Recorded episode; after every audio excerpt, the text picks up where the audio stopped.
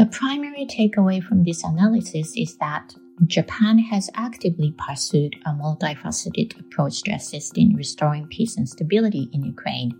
A strategy I would argue that may not have been feasible just five years ago.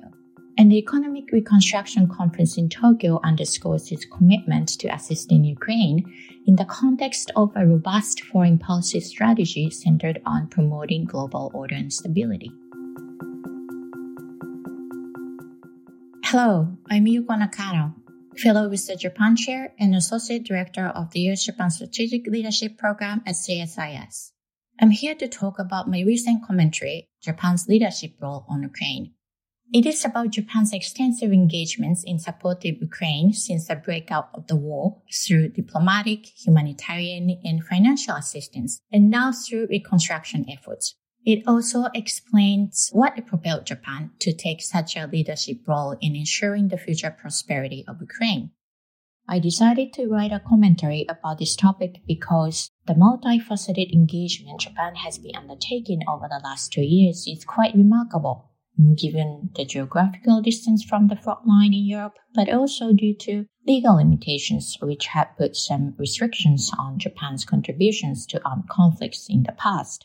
This time around, Japan's approach to the war in Ukraine is, for the very first time, its efforts have been fully appreciated both in its scale and speed.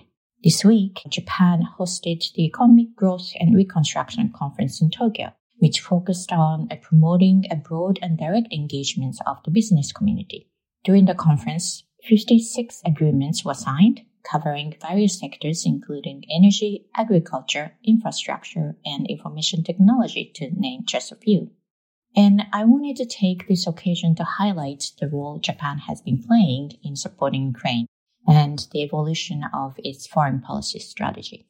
The primary takeaway from this analysis is that Japan has actively pursued a multifaceted approach to assisting restoring peace and stability in Ukraine a strategy I would argue that may not have been feasible just five years ago. And the Economic Reconstruction Conference in Tokyo underscores its commitment to assisting Ukraine in the context of a robust foreign policy strategy centered on promoting global order and stability.